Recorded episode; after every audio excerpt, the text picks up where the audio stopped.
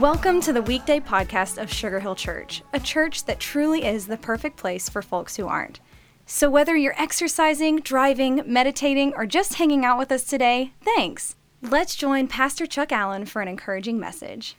Thanks so much for that introduction, Rachel. I'm so glad that you've joined me on today's weekday podcast. These weekday podcasts, who roll out, of course, every Monday through Friday, are just about five or six minutes long and Pastor Bobby McGraw and I enjoy sharing these immensely, primarily because of the feedback that we receive from y'all.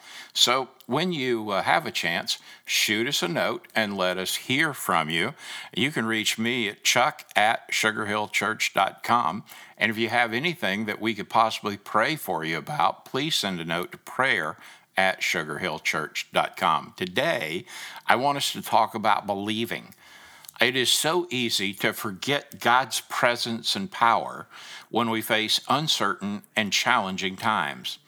Our faith can literally just crumble and falter, and we can doubt that God is with us. I mean, sometimes even doubting that He is real and He is who He says He is.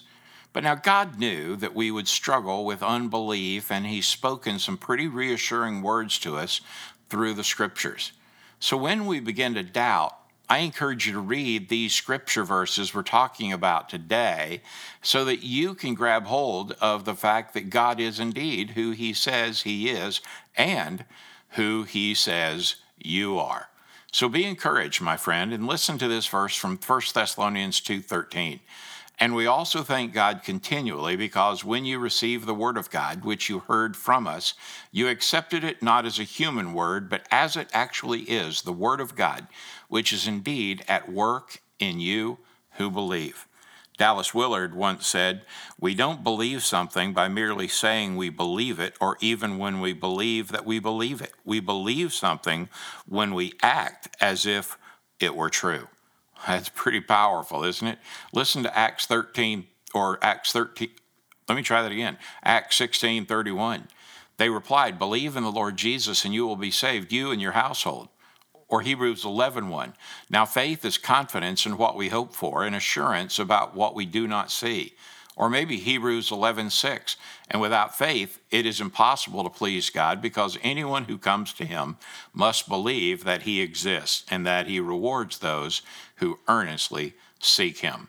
My friend, if you just want to jump over to the Old Testament in Isaiah chapter 40 verse 31, you can read, "But those who hope in the Lord will renew their strength. They will soar on wings like eagles. They will run and not grow weary, and they will walk and not be faint."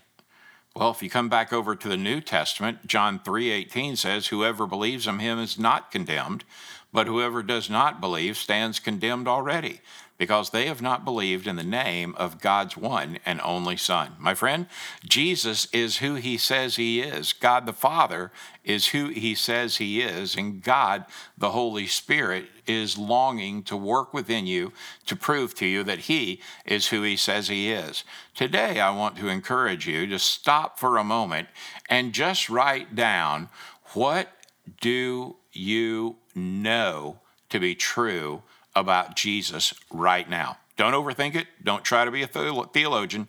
Just simply jot down what do I believe Jesus is in my life right now?